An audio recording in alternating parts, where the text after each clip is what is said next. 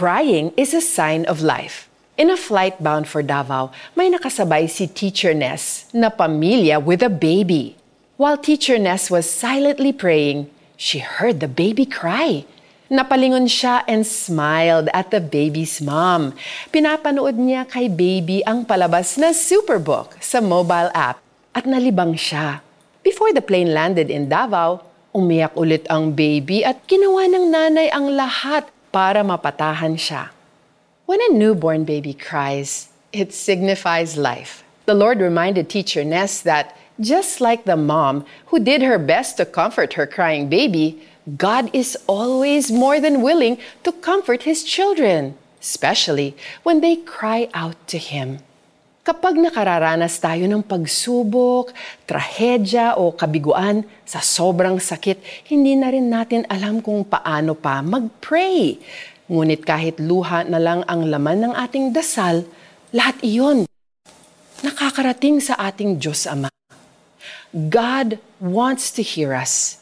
He takes delight in being a father to His children. Kaya kapag umiyak tayo, rest assured na nandyan siya para tumulong. He wants us to be dependent on Him.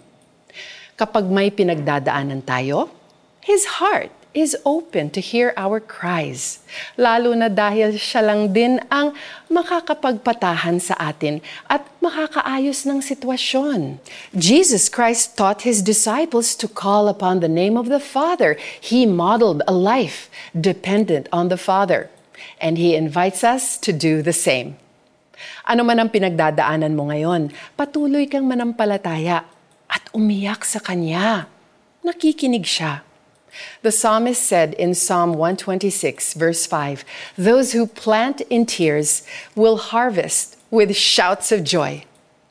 Walang luhang nasasayang. We have a God who redeems and restores. Let's pray together. Lord, thank you dahil nakikinig ka sa aking bawat pag-iyak. Tulungan mo akong magsimula ulit. I trust your redemption and restoration. In Jesus' name, Amen. What's our application? Well, makinig sa Superbooks The Salvation Poem. Share it with a kid at sabay ninyong kantahin ito. Ang taglay kong suliranin ay nababatid mo ng lahat. Pati mga pagluha ko'y nakasulat sa iyong aklat. Awit 56 verse 8. Ako po si Joyce Burton Titular and I hope you are blessed by today's Tanglaw reading.